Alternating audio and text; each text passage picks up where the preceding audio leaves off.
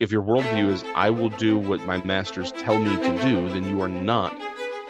That you're ultimately being led in a pathway that will destroy you and everyone you claim that you to help.